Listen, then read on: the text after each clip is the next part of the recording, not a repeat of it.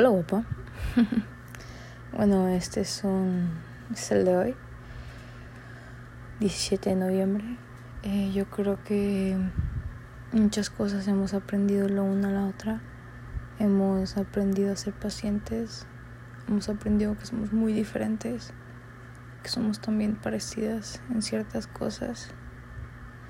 Pero yo creo que lo que más destaca entre tú y yo es que a pesar de todo estamos, tanto como amigas, tanto como pareja. Siento que nuestro nivel de comunicación es demasiado bueno, que si algo nos incomoda nos lo podemos decir, que eso es lo bueno, como algo que pasó hoy. Mm, pues nada. que te voy a extrañar mañana demasiado, te voy a extrañar todo este mes, como no tienes idea. Y pues nada, que ya te espero aquí con los brazos abiertos cuando regreses. Que este tiempo, pues bueno, cuarentena, que te digo, pero esta semanita que prácticamente no nos vamos a hablar va bueno, a ti te va a ayudar mucho el no estar tanto en el trabajo.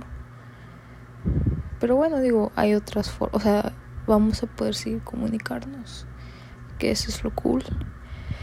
Y pues ya, en realidad este va a ser muy cortico. Solo quería decirte que te amo, que te extraño mucho y ya. Te extraño desde que el sábado me vine acá a casa, que me trajiste, que me bajé y ya no estaba contigo. Desde ese momento ya te extrañaba.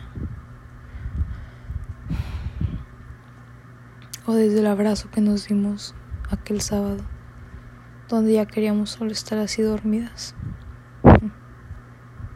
No sabes cómo te extraño, mi amor. Y lo mucho que te amo. Que este viaje te vaya espléndido.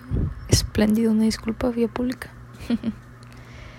y que acabamos de estar las personas que te aman, que te quieren, aquí esperándote, tanto Peter, tanto como yo.